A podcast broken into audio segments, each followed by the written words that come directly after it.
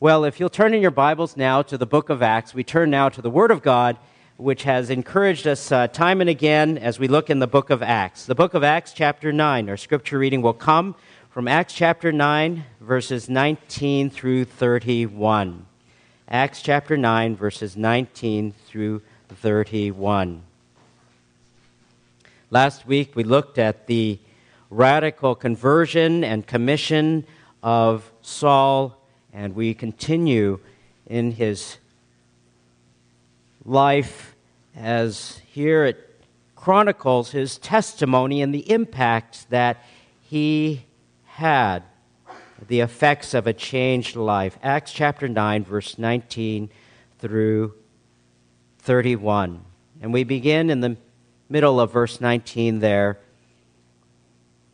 The scriptures read now, for several days, he was with the disciples who were at Damascus. And immediately he began to proclaim Jesus in the synagogues, saying, He is the Son of God. All those hearing him continued to be amazed and were saying, Is this not he who in Jerusalem destroyed those who called on this name, and who had come here for the purpose of bringing them bound before the chief priests? But Saul kept increasing in strength and confounding the Jews who lived at Damascus by proving that this Jesus is the Christ. When many days had elapsed, the Jews plotted together to do away with him. But their plot became known to Saul. They were also watching the gates day and night so that they might put him to death. But his disciples took him by night and let him down through an opening in the wall, lowering him in a large basket. When he came to Jerusalem, he was trying to associate with the disciples, but they were all afraid of him, not believing that he was a disciple. But Barnabas took hold of him and brought him to the apostles and described to them how he had seen the Lord on the road, and that he had talked to him, and how at Damascus he had spoken out boldly in the name of Jesus. And he was with them, moving about freely in Jerusalem, speaking out boldly in the name of the Lord. And he was talking and arguing with the Hellenistic Jews, but they were attempting to put him to death. But when the brethren learned of it, they brought him down to Caesarea and sent him away to Tarsus. So the church throughout all Judea and Galilee and Samaria enjoyed peace, being built up and going on in the fear of the Lord and in the comfort of the Holy Spirit. It continued to increase. Let's bow together in prayer before we begin our study. Father in heaven, what a message of encouragement this is the testimony of a changed life. And we pray, Father, as we study your word, you would encourage us, knowing, O oh Father, that you are in the process of changing lives, even here.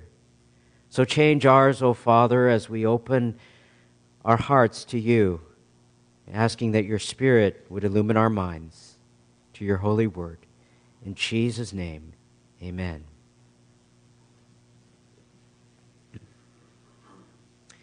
An article in the Washington Post and written by Aaron Opperly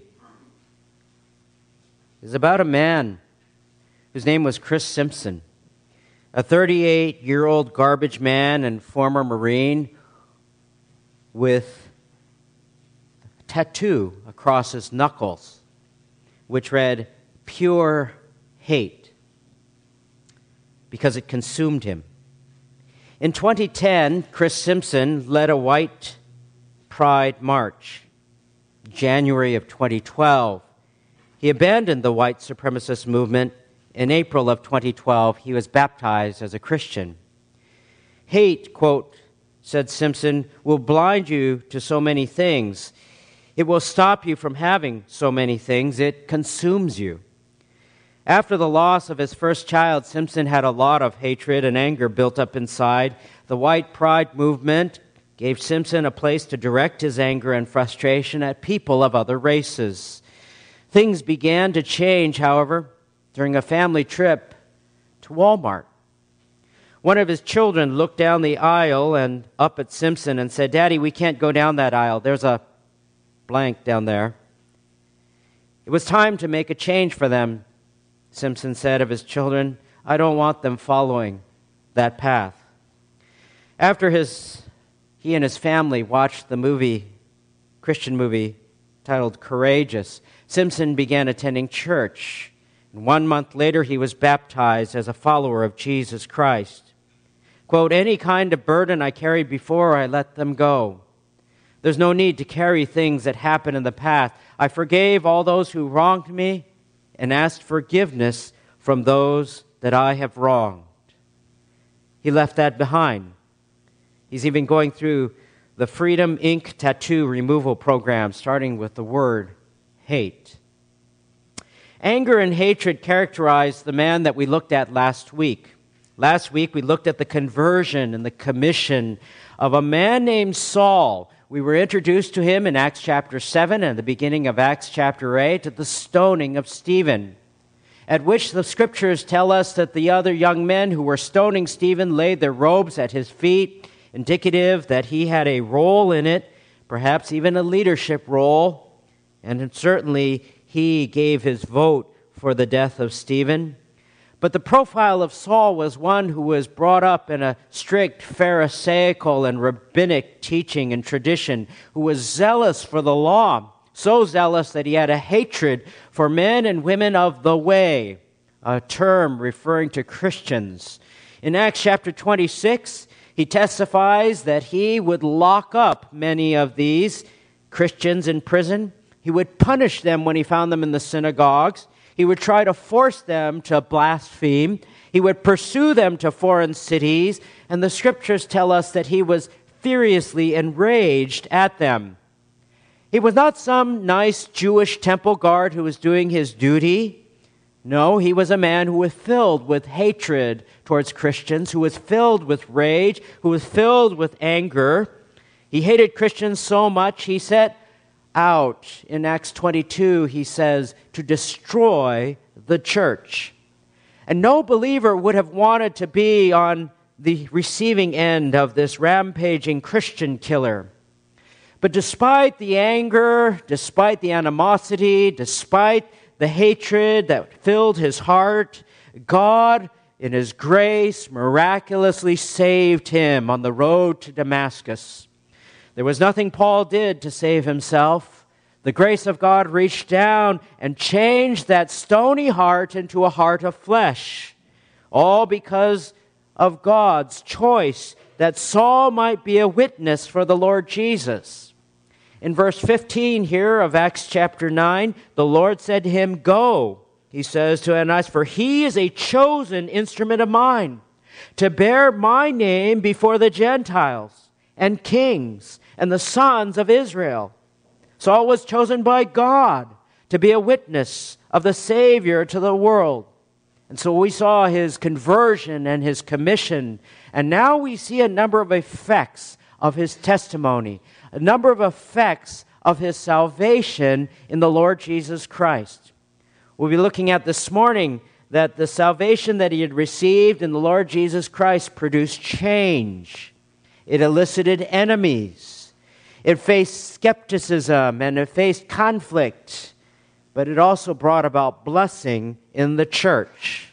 These are the effects of Paul's salvation in the Lord Jesus Christ. And so let's look at them more carefully today. Saul's salvation in the Lord Jesus produced change. First of all, verse 19.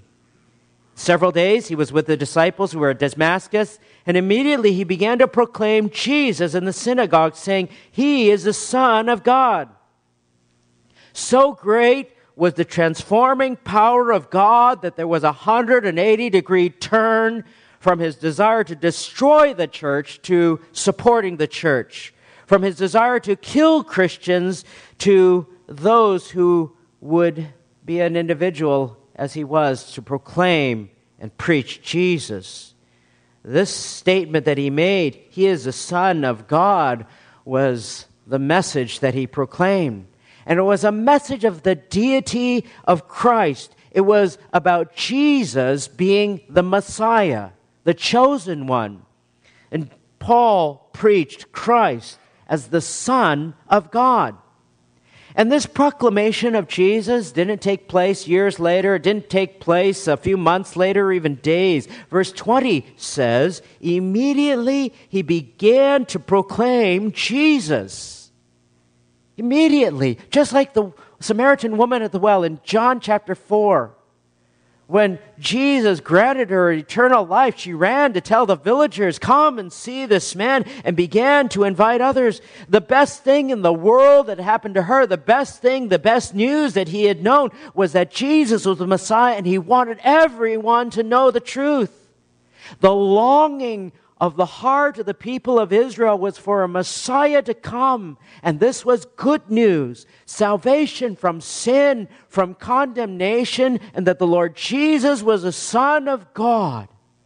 There's no shame, nor any hesitancy or fear, because the magnitude of the news outweighed everything else, the good news.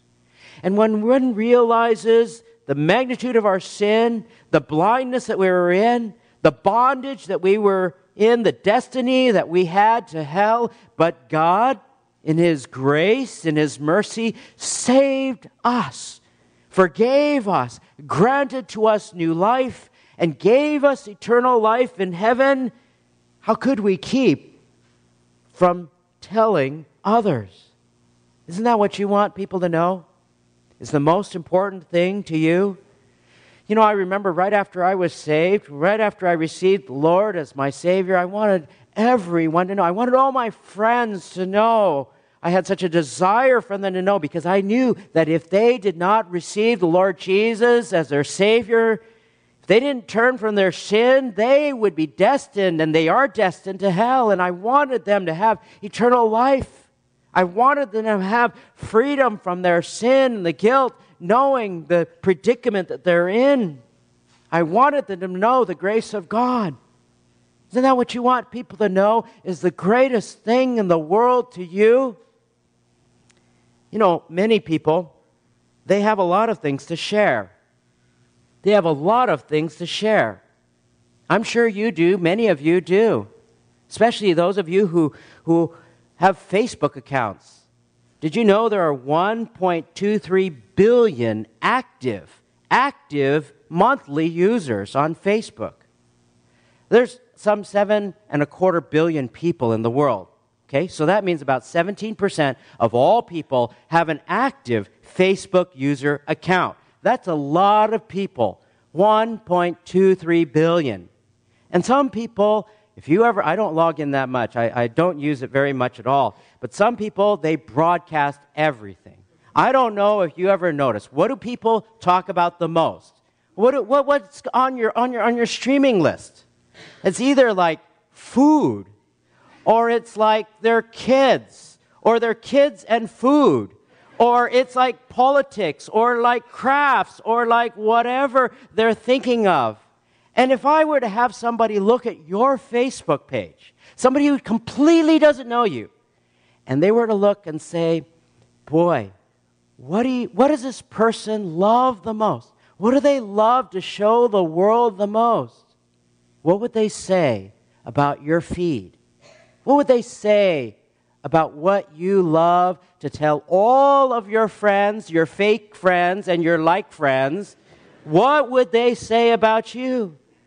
Would they say, wow, this person is very devoted to food? or would they say, this person's very devoted to God? Or they love the Bible, or they love their church, or they're at least with their church friends, or there's something about you that talks about how you are a child of God, a Christian, about Jesus, about something. Or would they say, I can't even tell if they're a Christian or not? They don't even put a like on the church website. what is it that you want the world to hear? Maybe you could think about that. For Paul, his Facebook page would be all about Jesus, about Jesus being the Son of God. What do you think Jesus, if he had a Facebook page, what would he put? Scripture, exalting God. Saul preached Christ immediately. And from hating Christ to loving Christ, his life was so radically changed. Verse 21, it says, Is this not he who in Jerusalem destroyed those who called on his name, who had come here for the purpose of bringing them bound before the chief priests? It was shocking. The transformation was night and day. They jaw dropped their jaws. I mean, it just was so transformative. And that is indicative of a person who's genuinely saved. You cannot be saved without having some evidence, some transforming thing in your life, because 2 Corinthians 5:17 tells us, "Therefore if anyone is in Christ, he is a new creature. The old things passed away; behold, new things have come." This is not to say that everyone's going to be like Saul but it is to say that there will be some transformative evidence in one's life. Once a person is truly saved, the Spirit of God indwells them, and the Spirit of God begins to produce within them the fruit of the Spirit in Galatians 5 22 and 23, that of love, joy, peace, patience, kindness. They began to look at the world differently in the light of a worldview that only God can give. They began to look at it through the lens of the Spirit of God, through what He teaches them out of the Word of God. The difference between a Christian and a non Christian is night and day. When they look at the Bible, they understand and God illumines their mind. John 16, 13, Jesus said, But when He, the Spirit of truth, comes, He will guide you into all the truth. So, having laid hold of all that he learned about Jesus, Saul wielded that knowledge with skill. And it says there in the text, it says there in the text, verse 22 Saul kept increasing in strength and confounding the Jews who lived at Damascus by proving that this Jesus is the Christ. Now, the word for proving there means to knit together from several strands. You might think of it as knitting or crocheting. You know, you have to count how many times. And I don't know how they, I mean, it just is a, they can sit there and knit forever and, and just this beautiful. But if you count wrong or if you decide that you're going to use whatever, you just can't do it willy nilly. It comes out, and he continued to knit together arguments from where? The Old Testament. The Old Testament Trained was Paul in legal argumentation. Trained was Paul under the best of the rabbis, Gamaliel in Israel. Trained was Paul in learning the scriptures, and he knit them all together, proving that Jesus is the Christ, that he is the Son of God, that he is the Messiah. And that is the gospel. The gospel is objective revelation of the truth of who Jesus is. And if somebody denies that, it doesn't matter what kind of experience they have, they don't know Christ. Somebody denies that Jesus is God, though produced and though exposed to the truth of Scripture, they don't know God. Jesus is the Son of God. And Saul serves for us as an example.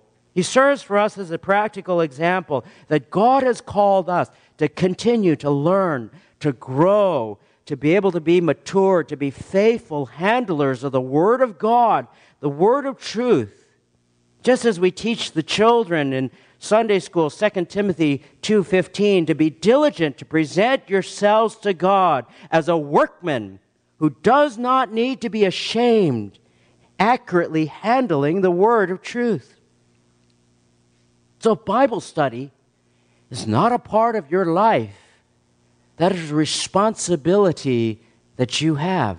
I encourage you to be diligent, to present yourself to God as a workman, a workman, a good workman who's unashamed. If somebody were to ask you, well, what do you believe about this or that?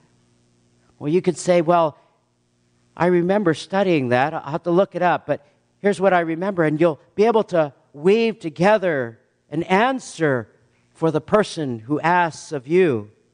Saul's salvation in Christ produced change. But Saul's salvation in Christ also elicited enemies. Verse 23 When many days had elapsed, the Jews plotted together to do away with, with him, but their plot became known to Saul. Now, that phrase there that says, when many days had elapsed, is not a short period of time. Literally, it means sufficient days. And in Galatians chapter 1, Paul writes to the church at Galatians, verse 15, and this is what he says to them about this period, period before he goes to Jerusalem. It says, But when God, who had set me apart, even from my mother's womb, had called me through his grace, was pleased to reveal his Son in me, so that I might preach him among the Gentiles. I did not immediately consult with flesh and blood, nor did I go up to Jerusalem to those who were apostles before me, but I went away to Arabia and returned once more to Damascus. Arabia being Nabatean Arabia, not Saudi Arabia. They're two different places. Then, verse 18 of Galatians 1 three years later, I went up to Jerusalem to become acquainted with Cephas, who's Peter, and stayed with him 15 days, but I did not see any other of the apostles except James, the Lord's brother. So there was a period between verse 22 and verse 23 that many days, or literally sufficient days, meaning a period of three years. Three years he had gone away into Arabia, Nabatean Arabia, and the Bible doesn't say why. There have been a number of scholars that have suggested why. Some say, well, early church fathers, by tradition, believe that he went there, he traveled there as a missionary. Others say that well, he fled there to protect himself from the Jews who were after him after they had heard about his newfound faith. And another person suggested that was about the same time that the disciples spent with the Lord Jesus in their training, and so the same had to happen. But as I mentioned, the Bible doesn't say why he went there. I think it was time to be with the Lord and to learn all that the Lord had in store for him, for his life and his commission. But whatever it was, he disappeared off the scene in Arabia for three years. But upon his return, he returned like a roaring lion preaching Christ. So well known was his conversion to the Lord, his conversion to Christianity, that the Jews plotted against him. He elicited enemies. His former friends were now his enemies. He was now on the most wanted list. The one who had been the predator had now become the prey. The hunter is now the hunted. But, verse 25, his disciples took him by night and let him down through an opening in the wall, lowering him in a large basket. You might remember from the book of Joshua, there was a story about Rahab, the harlot. She had a home that was built into the side of the wall, uh, the wall of the city. And so, too, people would build their homes with a window oftentimes the side of the wall there in the city, so it wouldn't be unusual for somebody to have a window like that. And in Damascus, there were some who were believers, and they let him out and they helped him to escape by lowering him in a large basket outside, and he escaped. When someone lives a godly life, when somebody lives a bold life, when somebody preaches Christ as God, there will be people who will not like it. It's a promise. In fact, Paul writes to Timothy in 2 Timothy 3:12, "Indeed, all who desire to live godly in Christ Jesus will be persecuted." It may not be to the extent that Paul would be or those in oppressive countries, but there will be antagonism if you let others know that you're a Christian and what you believe and what you stand for. And the bolder you are, oftentimes the more opposition there will be. You will have an effect upon other people. When others know that you are a believer in Christ and you behave faithfully as a godly individual, there will be opposition. 2 Corinthians 2:14. If you turn your Bibles there, there's a very important passage about our effect as Christians. 2 Corinthians 2:14. Just your very life If you live a godly life, as Paul says, all who desire to live godly in Christ Jesus will be persecuted. 2 Corinthians 2:14. It says this, as Paul writes to the Corinthian church. He writes this in verse 14. But thanks be to God, who always leads us in triumph in Christ and manifests through us the sweet aroma of the knowledge of Him in every place. For we are a fragrance of Christ to God among those who are being saved and among those who are perishing. One, meaning those who are being, one, one being those who are sa- saved, to one, an aroma of death to death, to the other, an aroma of life to life. And who is adequate for these things? For we are not like many peddling the word of God but as from sincerity, but as from God, we speak in Christ in the sight of God. Do you know what this passage pictures? It pictures God. Pictures God who is leading us, verse 14, leading us in triumph in Christ. Back in biblical times, when there was a military victory, there would be a processional into the city. Maybe you've seen it in some film or movie. There'd be a processional of all of the victorious soldiers. And there's God who leads us in a triumphal entry, just like uh, uh, uh, a, a, Roman uh, centurion or whomever would lead the victorious soldiers into a city. And the people would cheer and they would throw rose petals and flower petals as we would might throw graffiti or uh, confetti, I should say. but the victorious soldiers, what would happen is that they would come into the city, there'd be all these rose petals which would line the floors, and you would walk on them, you would trample on them, and when the soldiers would walk on these petals, there would be an aroma, a perfume smell. It would be a sweet aroma that would permeate the air like perfume. Well, to the soldiers who would be coming in to the cheers and the accolades of the people, they, they, they would be, it would be a smell of, a sweet smell, a sweet smell of victory. But do you know who would be in the very back? In the very back of this long processional would be all bound in chains, all of the captured enemies. They would be paraded down the street, and when they smelled that aroma of the petals, to them, it wouldn't be the smell of victory. It would be that they were walking to their own execution. It would be an aroma of death. That's what it means here. We are a fragrance of Christ to God among those who are being saved and among those who are being perishing. You have an aroma that comes from your testimony in Christ. To the saved, it's an aroma of life to life. What a joy! A victorious Christian who is walking in the ways of God, who is living a godly life, who proclaims Christ, you will be to other Christians a refreshing breath of fresh air. But to those who are not, it's an aroma of death to death. You, as a Christian, are offensive to them. So, don't be surprised by antagonism to you. The world won't like you. So don't try to please the world. Don't try to cover up your aroma by rolling in the mud so that you can somehow relate to them. That's not what the scripture is saying. If you're living a godly life to those who don't love Christ, by your very life and proclamation, it's an affront to their lifestyle. So don't be surprised.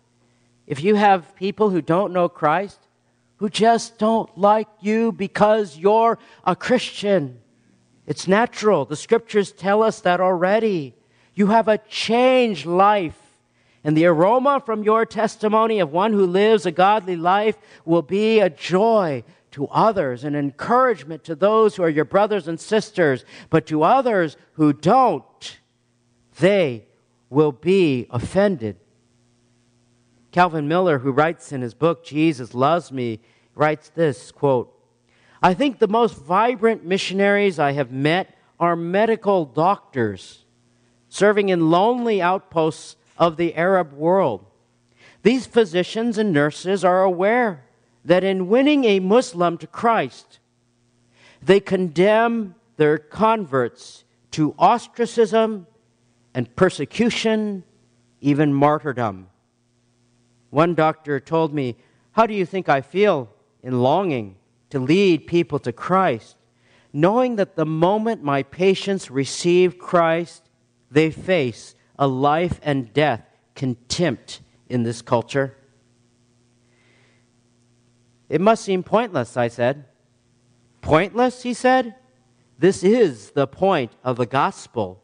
The cost and consequences of receiving Christ is the entire point of Luke 9:23. Take up your cross and follow me. It is the cross of crucifixion, of death, of that of persecution. So many times, just as Paul had experienced, your own testimony might elicit enemies. It produced change. That's what Paul's salvation in Jesus produced, produced change. It elicited enemies. Thirdly, he faced skepticism and conflict. Skepticism and conflict. When he came to Jerusalem, he was trying to associate with the disciples, but they were all afraid of him, verse 26, not believing he was a disciple. Paul escapes. Paul escapes out of Damascus and he goes on to Jerusalem. And what a place for ministry, right? What a place. This is the central place where it all began. And you might have thought, here, Paul is going to Jerusalem. Wow. Look at this our featured guest speaker. Bring out the stage, turn on the lights, go out on the bullhorn and corral everybody. Hear ye, hear ye. Here's the great persecutor turned evangelist. Ding, ding, ding. Come one, come all. Instead, his presence evoked fear. Fear in the lives of people. Likely many know, knew of friends and family that Paul had thrown in prison or maybe even approved of their murder. Can you imagine that? An email, friend request, Saul of Tarsus. Dismiss, spam, decline. They avoided him like a plague. Maybe it was right. I don't know. Uh, certainly, I think to myself, it would be hard. But certainly, it was a genuine conversion. They perhaps had a lot of skepticism, and understandably so. Understandably so. But in the eyes of God, in the eyes of God, he had changed his ways. God had changed his heart. Maybe it might be a, maybe they thought that it was a trap, perhaps, to catch the apostles. Maybe they thought it might be a ploy to be able to find all of the inner circle. I would guess that his violent reputation preceded him, and that's what evoked his great, the great fear, but no one but Barnabas. For Barnabas had heard, he had seen, and he vouched for him, accepted him. Barnabas, the son of encouragement, that's what his name means. Barnabas would later become a good friend of Saul. And Barnabas, by the way, was a very highly respected individual in the Christian community there. He was a very highly regarded individual, and he vouched for the genuineness of his conversion. Saul had proven by his conversion. And when the testimony of that came out, he had came out because Barnabas had brought him to the apostles. Well, there was acceptance. There was acceptance because of his change in behavior. How at Damascus, the text says, he had spoken out boldly in the name of Jesus. And this was a visible event, and so rightly they accepted him. Verse 28 He was with them, moving about freely in Jerusalem, speaking out boldly in the name of the Lord. And he was talking and arguing with the Hellenistic Jews, but they were attempting to put him to death. And this happened over a period of two weeks, as we saw in Galatians chapter 1, about 15 days. He had, he had come to Jerusalem just to see Cephas or Peter stayed with him, and he began to preach Christ once again. And he began to argue and debate and talk with the Hellenistic Jews. Now, the Hellenistic Jews, as you might recall, they were the Jews who had adopted the customs of the Greek culture. Many of them had lived outside of Jerusalem and Judea. They had adopted many of the Hellenistic Greek ways, perhaps language, dress, and their food preferences, etc. And then they returned to live perhaps the end of their days or to have business in Jerusalem, and they didn't speak the local language or they felt much more comfortable in, in their new uh, culture, and so they set up their own synagogues. It only took 10 men in order to form a synagogue, and so they would form a synagogue, and these were the Hellenistic Jews who were just as passionate about what they believed, but also just as much against what Christians believed and here Paul was propagating the same message, preaching Christ as the Son of God, as the Messiah. And that infuriated them to the point of wanting to kill him, to the point of wanting to murder him. But when the brethren, verse 30, looked, heard of it, they brought him down to Caesarea and sent him away to Tarsus. The brethren found out, they took him and they sent him away. When someone comes to Christ, it's not unusual for them to face conflict. Sometimes it is a child in a family, and the parents are against them. Maybe it's a relative. I've heard testimonies, and I'm sure you have as well, of people who are the first or the only believer in their family. And their family or their friends give them a very difficult time because of their testimony. Perhaps you've heard of a man named T.S. Eliot, who in 1948 was the Nobel Prize winner in literature. In 1927, he was already a very well known English poet. He became a Christian and was baptized and confirmed. Prior to his conversion, T.S. Eliot belonged to London's Bloomsbury Group, a small informal association of artists and intellectuals who lived and worked out of Bloomsbury near the area of central London. But when the news of his conversion spread, the Bloomsbury group responded with shock and even disgust. The writer, whose name was Virginia Woolf, the de facto leader of the group, penned the following letter to one of her peers quote, I've had a most shameful and distressing interview with dear Tom Eliot, who may be called dead to us all from this day forward. He has become a believer in God and immortality, and he goes to church, and I was shocked. A corpse would seem more credible than he is. I mean, there is something obscene in a living person sitting by the fire and believing in God. Unquote.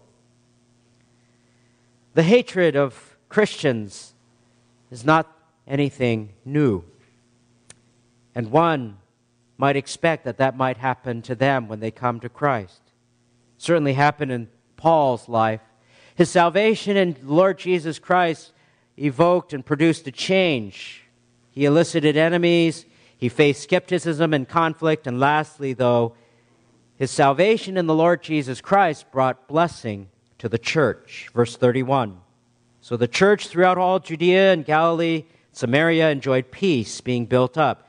Going on in the fear of the Lord and the comfort of the Holy Spirit, it continued to increase. Why? Well, certainly there were other political and social changes around. Pilate, his fickle leadership, he had been ousted by Herod Agrippa and his Herod Agrippa's influence had expanded, restrained the Jews from oppressing Christians as much as they would like, but primarily it was because their number one arch enemy, bent on the destruction of the church, was now a Christian. The church continued to increase, they continued to enjoy peace, and God blessed them. That is why we pray, isn't it? That is why we desire to pray for our leaders. That is why we desire to pray for those in our families who are unsaved. That is why we pray for the conversion of our friends, our coworkers, our relatives, our neighbors. We pray that God would save their souls Despite how hard and angry they may be, God in His grace has the power to transform lives. That is why the greatest need of someone, it's not education, it's not their happiness, it's not good life, it's not money, nor is it even health. The greatest need of a person that a person has is salvation from sin through repentance and faith in the Lord Jesus Christ, the Son of God. When God saves a soul, He doesn't leave it that way. Instead, God enters and transforms that life. And that is why salvation through Jesus alone is the greatest need for our children, for our family, for our friends, our spouse. It's not money, it's not even love.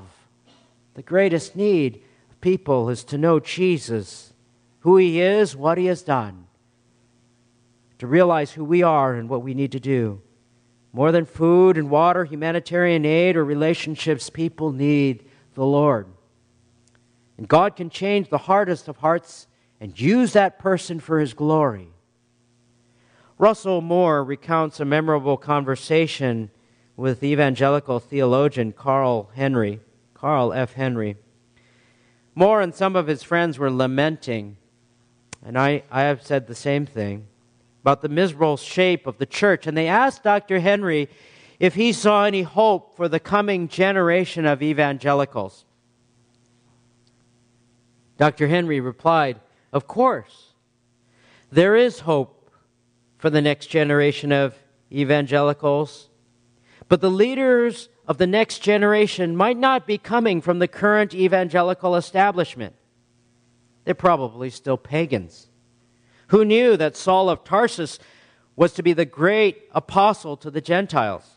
Who knew that God would raise up a C.S. Lewis or a Charles Colson? They were unbelievers who, once saved by the grace of God, were mighty warriors for the faith.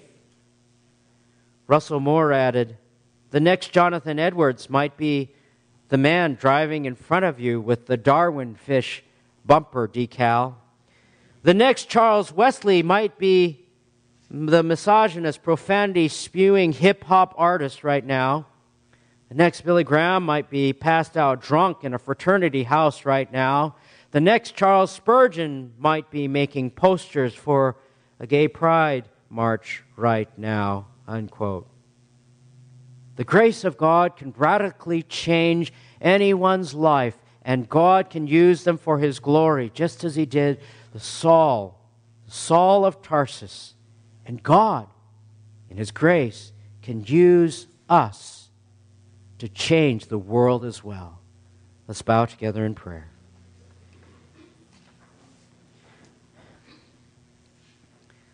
Our Father in heaven, as we look at our own lives, God, you know our hearts and you know our lives. And you know, Father, our own testimony for you. Father, I pray that you would grant to us as believers in the Lord Jesus Christ, those who have come to faith, grant to us boldness, grant to us courage, Grant to us the resolve to make the name of Jesus known, that salvation might come to the lost. That, Father, you would use us. Set our priorities right, O God. Help us, O Father, to love you more than anything else in the world, that our desire might be to proclaim you, to make your name known. Change us mold us, make us into witnesses for you. In Jesus' most precious name, amen.